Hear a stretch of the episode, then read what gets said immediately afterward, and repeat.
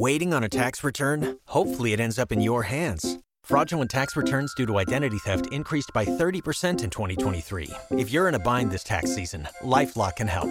Our US based restoration specialists are experts dedicated to helping solve your identity theft issues.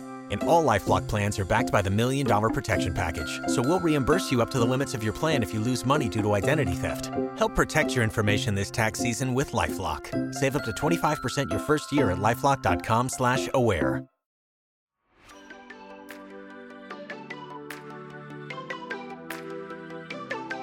Welcome. This is Hashtag Gen Z, a podcast that explores Generation Z who they are, how they're different from other generations, while also being an incredible blend of those who came before them.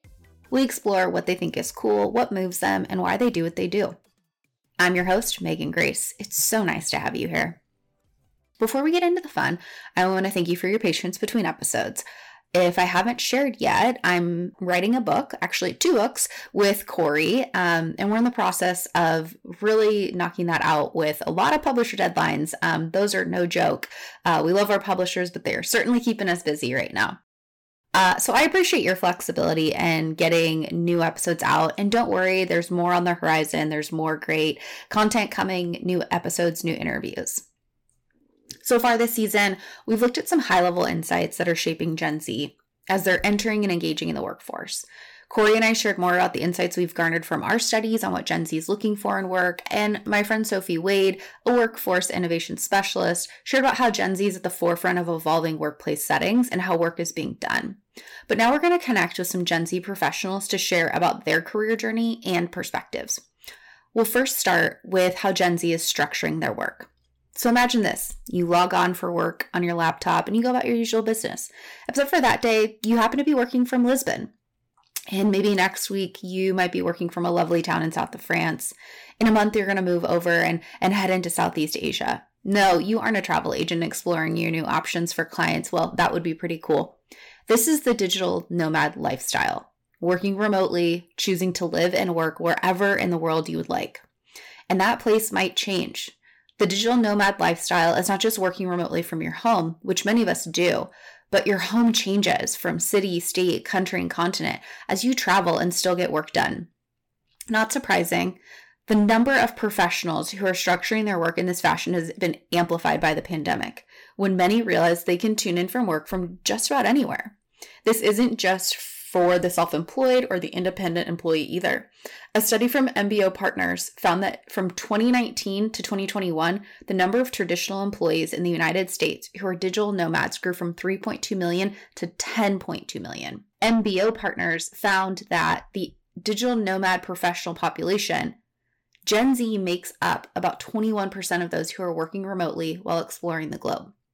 And there's some benefits to the digital nomad lifestyle that clearly align with Gen Z's work preferences, such as high levels of work satisfaction, income satisfaction, and obviously flexibility. In this episode, I'm joined by Harrison Lee, a startup founder who serves as the CEO of Riff, a virtual business partner for creators, as well as a co CEO for Free Artist, a peer to peer financing platform for creatives. I was connected with Harrison through our good friend and past episode guest, Andrew Roth, while they were both working remotely from Lisbon, Portugal. Those two, I tell ya. Harrison has been working and exploring the world for a few years now, so I'm excited to share more about his story. You've worked hard for what you have your money, your assets, your 401k, and home. Isn't it all worth protecting? Nearly one in four consumers have been a victim of identity theft. Lifelock Ultimate Plus helps protect your finances with up to $3 million in reimbursement. LifeLock alerts you to identity threats you might miss, and if your identity is stolen, your dedicated U.S.-based restoration specialist will work to fix it. Let LifeLock help protect what you've worked so hard for. Save 25% off your first year on LifeLock Ultimate Plus at lifeLock.com/aware. Terms apply.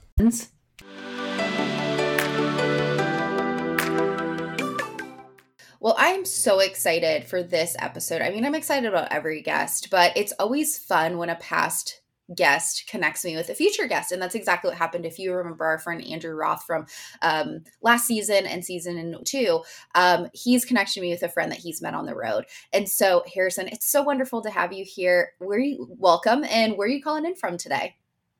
Great. Th- thanks for having me. Uh, I'm calling from Toronto. I just got back from Lisbon. So, uh, yeah, I, I, guess this is perfect for me because digital nomad. Um, I just got back. So, yeah, bouncing yeah, around. Bouncing around. is Toronto home or just a stop right yeah. now? Toronto's, yeah, Toronto's home. home. So, it's uh, so good. Um, I think one thing you appreciate as a nomad is like uh, free food um, and also like the yeah. making of food. Um, yep. You got to go home and like it's all prepared for you, and you get to be mm-hmm. a child again, mm-hmm. and it's probably one of the best things. Um, yeah, you definitely need like a home respite every so often. I think. Oh yeah, I I mean yeah. I um. I live 25 minutes from my parents' house, but I mm. still mm. love just there's nothing that beats going to somebody else's house where they make you food, right? Mm-hmm. Um, but we're mm-hmm. not talking about our parents cooking for us in this episode. we're we're diving kind of into this like digital nomad life, and that's where you are in this phase of work, career, living, which we're going to get into. But tell us a little bit about your story. Who are you? What are you kind of doing for work? What's your role? And and a bit about the journey of how you got to what you're doing today, which um, in some ways gives me a lot of jealousy. But um, who are you? Tell us about you. Yeah, sure. So I uh, I went to business school and I actually started out in kinesiology. Then I went to business school at uh, in Canada, um, like a nice preppy, fancy uh, business school.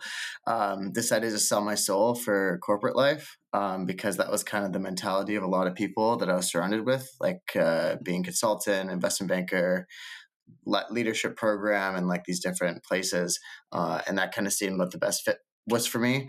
Uh, and soon thereafter, when I started going into um, this corporate job, I kept on getting in trouble a lot, um, trying to do things without approval, trying to just do things that you know I didn't want to uh, take a ton of time, so I just kind of did them, uh, and then uh, I think that was sort of when I realized that maybe I need to be more of like an entrepreneur uh, because I like to do things and and just make um, stuff happen um, in a less structural way, uh, and so yeah, so then I moved to a kind of a smaller company, uh, a startup within the bigger company, and then from there I had a business idea and I started like pursuing it, um, helping creatives with uh, uh, grow their audience uh, and their revenue growth using data and using machine learning and all that good stuff.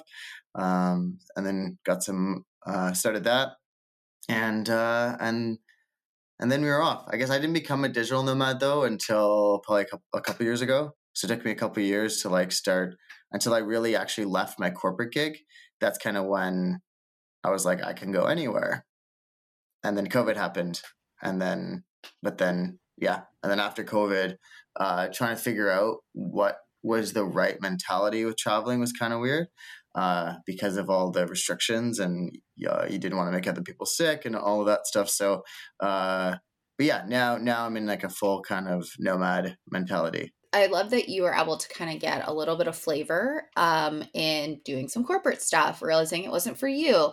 And so many people are like, but I gotta, I gotta stay because this is what I've been told I need to do, right? Like, I'm so glad that you were able to find, especially early enough in your career, something that felt right for you because so many people spend so much time trying to like quote make it or buying their time until they go do the thing they actually want to do. And I, I really love um that you were able to have that reflection. I hope other people that are listening are able to say, hmm, that sounds a little bit like me. I can take all those wonderful skills I learned in business school, but I can go do something else.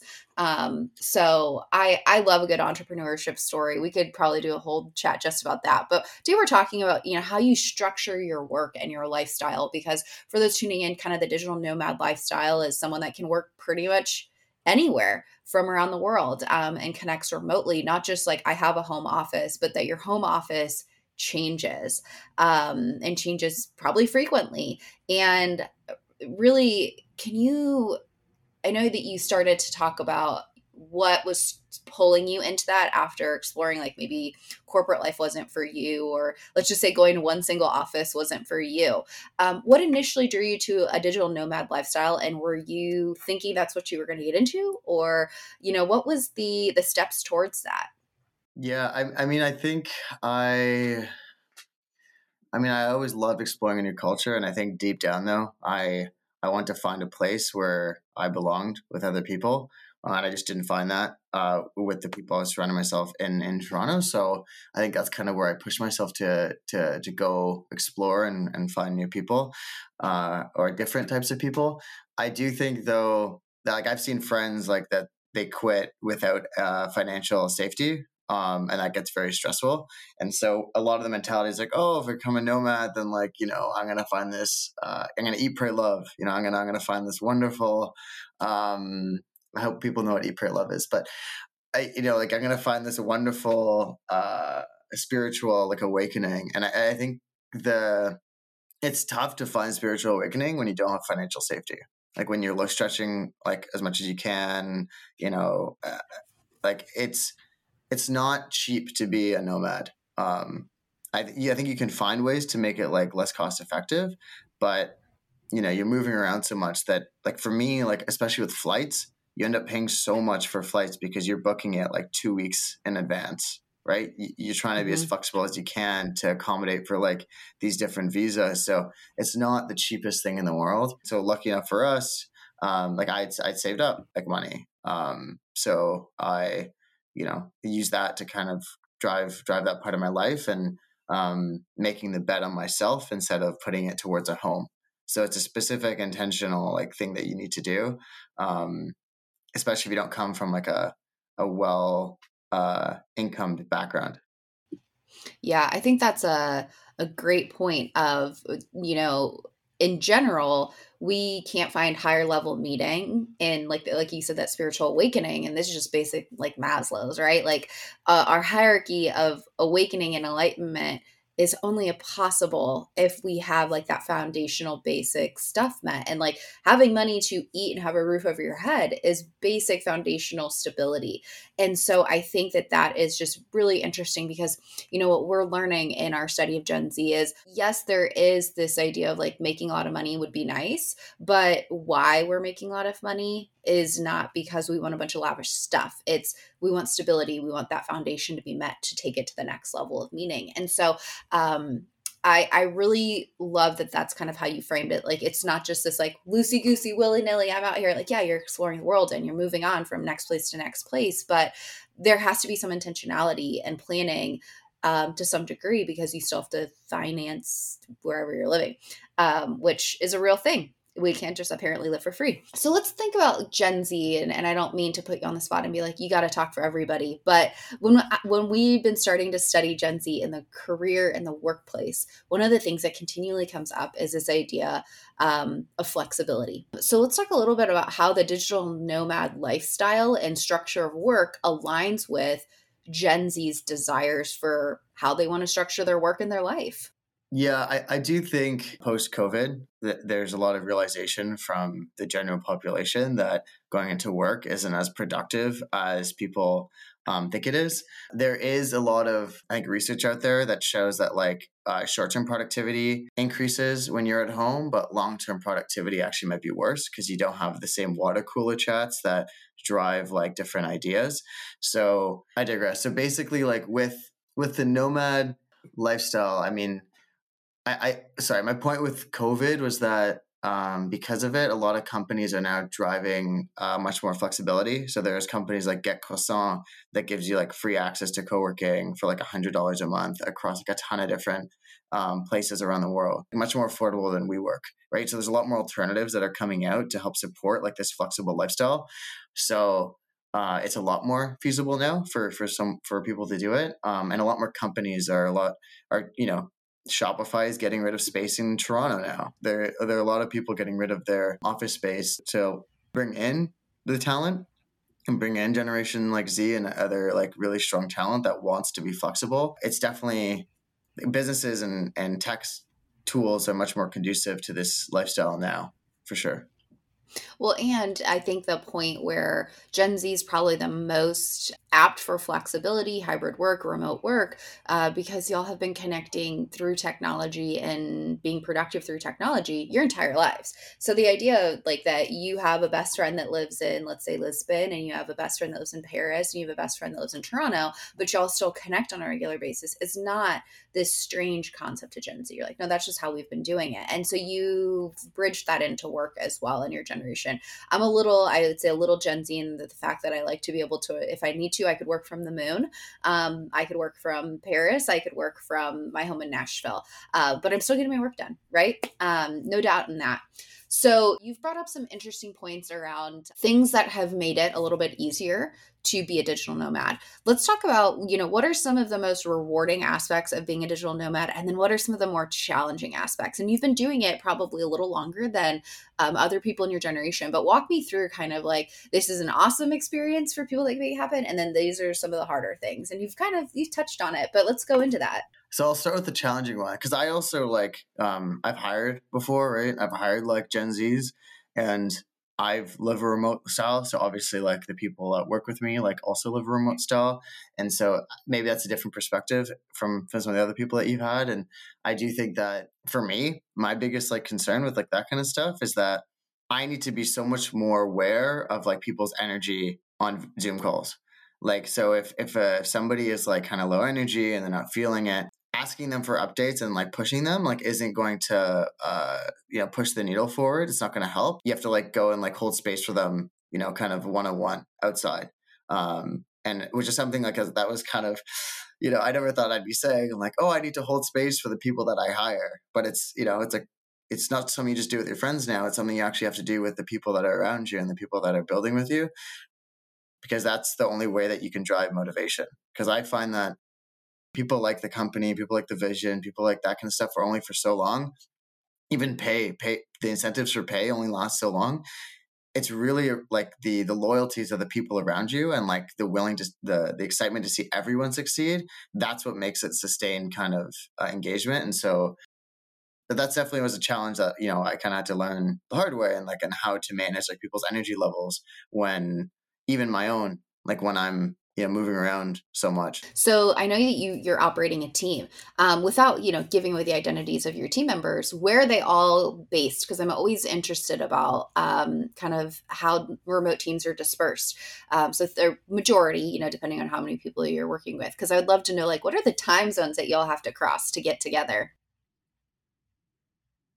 I I'm lucky in the sense that mm. uh, a lot of them are from Toronto, so a lot of them haven't really started. They're kind of nomad. Maybe like one's not really into nomad lifestyle, and then a couple other ones are like kind of coming out of school. So, you know, it wasn't really. I didn't really have to uh, work with it within like a international team. I do write like research papers for a company called Water and Music. It's like this music tech company. And so those ones are wild because like it's all like it's it's a DAO, it's a decentralized organization. So there are people in SF in in New York, and then I was in Portugal. So even that is like so hard to try to navigate like time. Um, but I'm also of the mentality now where meetings are to assess people's energy levels and to like get them excited, not to like, you know, provide updates. I definitely was in a corporate office where like we would like have a whiteboard and somebody would want to whiteboard something and it would be an absolute waste of time.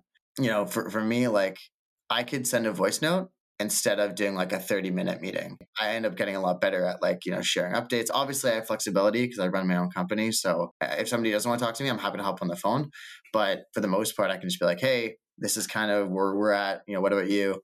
And and move on. And then if there is a need for a bigger discussion with lots of people that needs context, then like, hey, like let's hop on the biweekly sync. It's at that time. So you don't really need to set too much time uh, so the international time difference doesn't really matter. So there's so many, I think, things that people like. There's so many, again, large companies, small companies, everything in the middle that are still like, how do we do this remote work and make sure everyone's productive? And maybe they need to just take a lesson from you in how to use your time and your team's time wisely. I think that's like so relevant to so many people. I was just very curious about where everybody is hanging out on your teams um, and how y'all are bridging that gap. And it sounds like you're doing a great job in making sure that people are fulfilled in their work, but that you're using your meetings for the thing that it actually matters. Okay, let's jump in what are some of the more rewarding aspects? I mean, besides seeing the world and doing cool stuff about this digital nomad lifestyle? Yeah. I mean, I think for me, like it's usually those little culture shocks. I like to usually go into places like less planning, more flexibility. So, you know, I've never been the type of traveler that's been like planning, planning, planning oriented, um, just enough to achieve like financial safety. And then like I kind of let the rest go. Like I don't, like I'll, I'll, go to certain places that I think are cool, but I won't go to the main like tourist attractions. I'll talk to a lot of locals before like actually go, going to places. Um, and it's usually through that, like through like just unexpected things that end up being like the most joyful. When I was in New York, like I ended up going to like this Russian bar that like the KGB used to like work out of. And so like that was like super neat. Um and like it was before like the war. So like it was we're almost at the start of it. So it was like super interesting to like feel the dynamic. And I also went during the war, which is also super interesting. Um, but just those those things like that, they're kind of like culture shocks. So you're like, okay, this is super neat. It's interesting. Like for me, like I I've definitely been looking for like a specific type of people that you know are building their own things that are um, looking to improve the world through like disrupting financial rails and not just talking about it, but actually like applying like specific um, you know tech or, or whatever it is to like do so. And you know those exist everywhere, right? It's not that they just you know they don't exist in Toronto; they do. I just wasn't in those circles. And so like a lot of this just happens by, you know, you start building, you start talking to people, um, and you don't do it to try to get something to get out of something from people because i see that all the time is that like people come up to me and be like hey like you know what do you do for work? Right? I that's like a terrible way to make a friend um, and so when you start making friends in different places and they introduce you to different things and then you start finding your communities and like for me in like lisbon and like in brooklyn um, that's kind of when it starts to make a lot more sense because um, you're building roots with people that also are very kind of you know travelers and that's like the the biggest thing I've realized is that you know, a lot of people like want to settle down, like for example in Toronto, because they want to build roots. So you hear that all the time. I want to build roots, so you know I'm going to stay. I'm going to you know stay one place, buy a house, um, and so on. Um, but what I'm realizing is that like there's a lot of people that are like you know between 25 to like 35 or however long that are building roots with other people in different places um, because the how how how how you build your roots and how deep you get with someone is really based off the questions you ask, not the amount of time that you spend with someone. Mm-hmm. Well, and it's interesting because if you, well, you don't really have a house that you stay at for too long, so you might not have house plants, um, but you can always repot a plant, right? So, if is the idea of building roots that you are only stuck in one pot or are you allowed to take that pot and get a new pot somewhere else? Um, i think is uh, the yeah the argument that you know you're looking at roots as like you have communities of people and i really love that. I feel like i didn't mean to uh, structure my like 20s to the point where I was moving all the time, but I was, I've lived in four states over 10 years. And when you do that, you find that you have four communities of people, just like you've developed communities of people wherever you've lived and, and it's about how you go about that because you're so right people just jump right into like so what do you do for work and i can tell you like confidently uh, my, all of my closest friends we very rarely talk about work like that's the whole point right? Um and so you want to find people that you share those values with and sometimes it's not the the technical skills that you're able to provide that creates that shared value. So um, i really love that concept and i think you're selling a lot of people on this idea that the digital nomad lifestyle is very fulfilling um, for those that want to aspire towards it or pursue it. What advice would you have for those that are interested in potentially pursuing a digital nomad lifestyle honestly like i find that especially with gen z with, with gen z's like us like it just ends up being a lot of uh you know i'm not really passionate about it and so like i need to go find something that i'm more driven for. Um so my thing is always like uh, go to crunchbase. Like go to crunchbase look up like the industry that you want to go in see who's just raised and see who has like an international team and then you know go and like find linkedin like go find people that like work there talk to them and then like you know find jobs within those types of companies um, because people who've just raised they're absolutely hiring um, because they need to apply you know get more marketing need to drive more growth they need to do something. And so if you find like your right fit and you get like the right warm introduction um, that's i think how you can you know get to the financial safety and then also like start you know going around the world and um, you know working in different places. Like i have a friend that works in barcelona and like um, yeah. So it just gives you a lot more freedom, I think. Yeah. Yeah, that's great advice on how you can also take that stepping stone because I think um, people have a lot of identity in their work, right? Um, to say you're just going to walk away from something and then start something new is hard. Um, and I appreciate those really uh, tangible things that people can be doing to even just start exploring this. Um, but I also appreciate your financial responsibility message there because um, I certainly know that there are times when I'm like, that's it, we're going to sell everything and we're going to hit the road and we're just going to see what happens. we can't do that uh, sometimes, especially when we are career people and have bills. Yeah, and sometimes like I'm lucky, right? I have a safety net at home. Like I just came home because I want to see my family. But if something went wrong, I could just come back home, you know, hang out with my dad. So like, you know, some people don't have that. Some people don't have that same type of luxury. So mm-hmm. it's you just have to be very cognizant of your own financial safety. Yeah, absolutely. So, um, what before I ask you the last question, I've got one kind of quick one. Where are some of the places that you mm. have lived uh, your digital nomad lifestyle? Where are some of the places I know we've talked about Portugal in New York, but where are some other highlights for you um, in this? Let's just say roaming the globe and getting your work done at the same time. Yeah, it's interesting. I mean, I've I think I've uh, I've definitely visited. Um, you know, 40 plus countries like across Eastern Europe, Europe, eh, Southeast Asia, all that kind of stuff. But I haven't lit. I've lived in Lisbon. I lived in Barcelona for a few weeks. I lived in uh, Morocco for a few weeks, um, and then New York for a few months. Um, for me, like the easier stepping stone was coming going to somewhere like close. So like I went to New York first because mm-hmm. like oh I think I might want to live there. I ended up being a nomad because like visas are a pain in the bum. Um, they suck and they are so hard. Like, even as a Canadian, to try to get like an American because I run my own company, I was like try to get like an American visa. It's like it's very expensive to even just apply. You know, I love the people in Brooklyn. I love the people in New York. I was like, this isn't really like make sense for me right now. So maybe let's go try somewhere else. Mm-hmm. Uh, and then I had a friend who invited me to Morocco with a bunch of their friends, and then I ended up going to to Lisbon, sometime in Barcelona, um, and then I'm probably going to head back to Lisbon. But same thing, right? Like I have, I only can spend 90 days within a 180 day period, mm.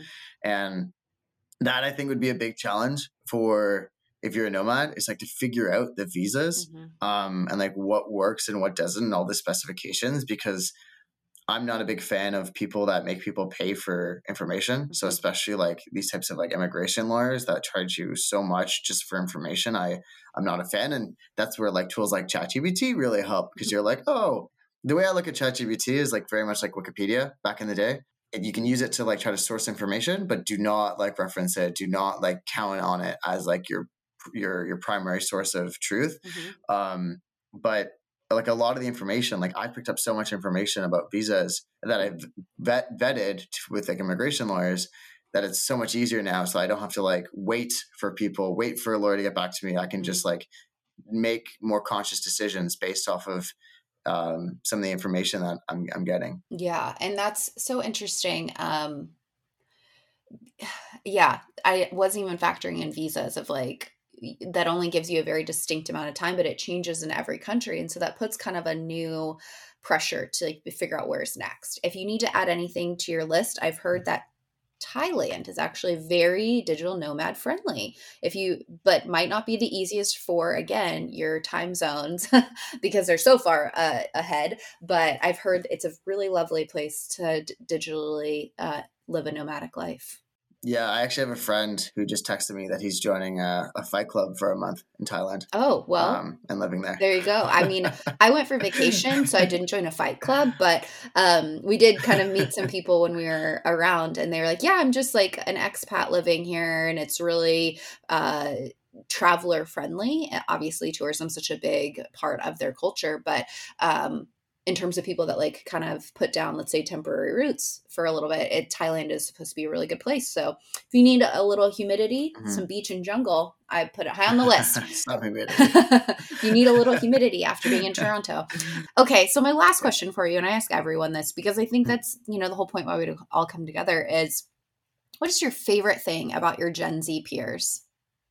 It's funny until today actually i know i'm I I'm definitely on the cusp of like Gen Z and millennial. So um, I think with Gen Zs, what I enjoy the most.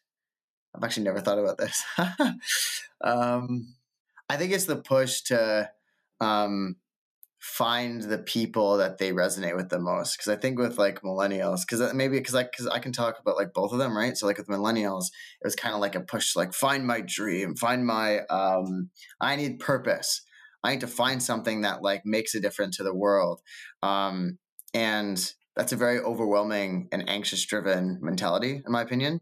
Um, trying to find your purpose and trying to do that. So you know, it was it's interesting to see like the difference with Gen Zs. That's more like I want to find a place where I am excited to go, where I like the people around me, I like the vibe, I like the energy, um, which is much different than like I want to change the world. And, and yes, you have like you know some people that also like I want to change the world and stuff like that. But overall, that's like that's the difference that I'm seeing between millennials and Gen Zs. And I think that approach is just so much healthier. There's just so much information and stuff out there. It's so easy to get overwhelmed with as a Gen Z. So being able to take a step back and be like, you know, I just want something that gives me good energy and good vibes. Yeah, that's that's I uh, that's awesome. I I can kind of see both of those things, right? Like it's I don't think that Gen Z is not living a purpose driven life, but I think the quest for a singular purpose is where millennials and Gen Z might just like we might take two different roads and not in a bad way but i think gen z still has like a mindset of living a purposeful life but they might have multiple purposes and that's okay. Um, but i i do absolutely agree with you like this idea of um, connection with other people on this values based uh like uh, who are you innately as a person is uh, i think a conversation that many Gen Z, whether they cognitively or just by practice and osmosis of others around them, um, have that conversation earlier in life that I think previous generations have. Like it's it's something that I think everyone eventually wakes up and says, like, this is what I value and this is what I want out of life, and I want to surround people that are like that with around me. Um, and I think that for maybe other generations it wasn't as present at the age that gen z is doing that. So i can agree. I do observe that uh, among you and your gen z peers but harrison thank you so much for spending some time sharing a, a little bit about your work structure. Some people would say it's unique but i actually think it's actually a, a very good example and archetype of things that gen z is looking for in their future careers is this idea of flexibility and experience and depth of connection. So Thank you for spending time with us. However, Thank if people, yeah, of course. However, if people wanted to follow along with your work or stay up to mm. date with your travels, what's the best way um, and your preferred way that people can connect with you? Oh, I don't normally have people following me, so uh, I don't. I definitely don't use LinkedIn. Um, I actually don't know many people that use LinkedIn anymore. Um, to, and that's actually probably a good thing to know. But uh, Twitter, I think, might be the best. I think it's like at Harrison Lee six six three or something. Um, yeah, that's probably be the best way to just stay. Even like DM me if you have questions. I'm open to like chatting. Um, Wonderful. Yeah. Yeah. Well, Harrison, thank you so much for your time. Um, I hope you enjoy your time back with your family for however long you're here. And I'm excited to hear where, where next you go in the world and, and take your work. But thank you again.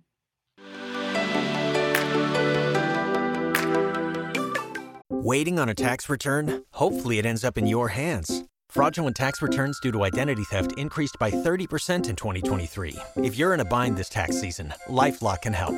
Our US based restoration specialists are experts dedicated to helping solve your identity theft issues. And all Lifelock plans are backed by the Million Dollar Protection Package. So we'll reimburse you up to the limits of your plan if you lose money due to identity theft. Help protect your information this tax season with LifeLock. Save up to 25% your first year at LifeLock.com slash aware.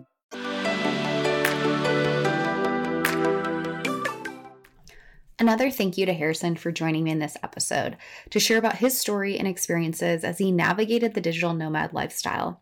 The world is a great big place, and Gen Z is not waiting to see it. While the mindset of working to retire and then traveling might have appealed to older generations, Gen Z isn't banking on that. They're looking to integrate flexibility and balance into their life, whether they are digital nomads or not. As we see remote work grow and evolve, we can anticipate more Gen Zers and workers in general taking to new lands to see the world and still knocking out the items on their to do list. We'll continue to explore what Gen Z wants in their careers in the upcoming episodes with some fantastic guests, so definitely stay tuned. If you haven't yet, hit subscribe so you can get notified when new episodes become available. And while you're at it, share this episode with a friend or colleague. This is a more the merrier kind of podcast. As always, you can reach out with suggestions for topics and guests that you want to learn more from and about. I can be reached on my website, meghanmgrace.com. You can also find me on Instagram, Threads, and LinkedIn at Meghan M. Grace. This episode was produced by me, Meghan Grace, and edited by Leah Kramer. Thank you again for stopping by for this episode. We'll continue this conversation. We'll chat soon.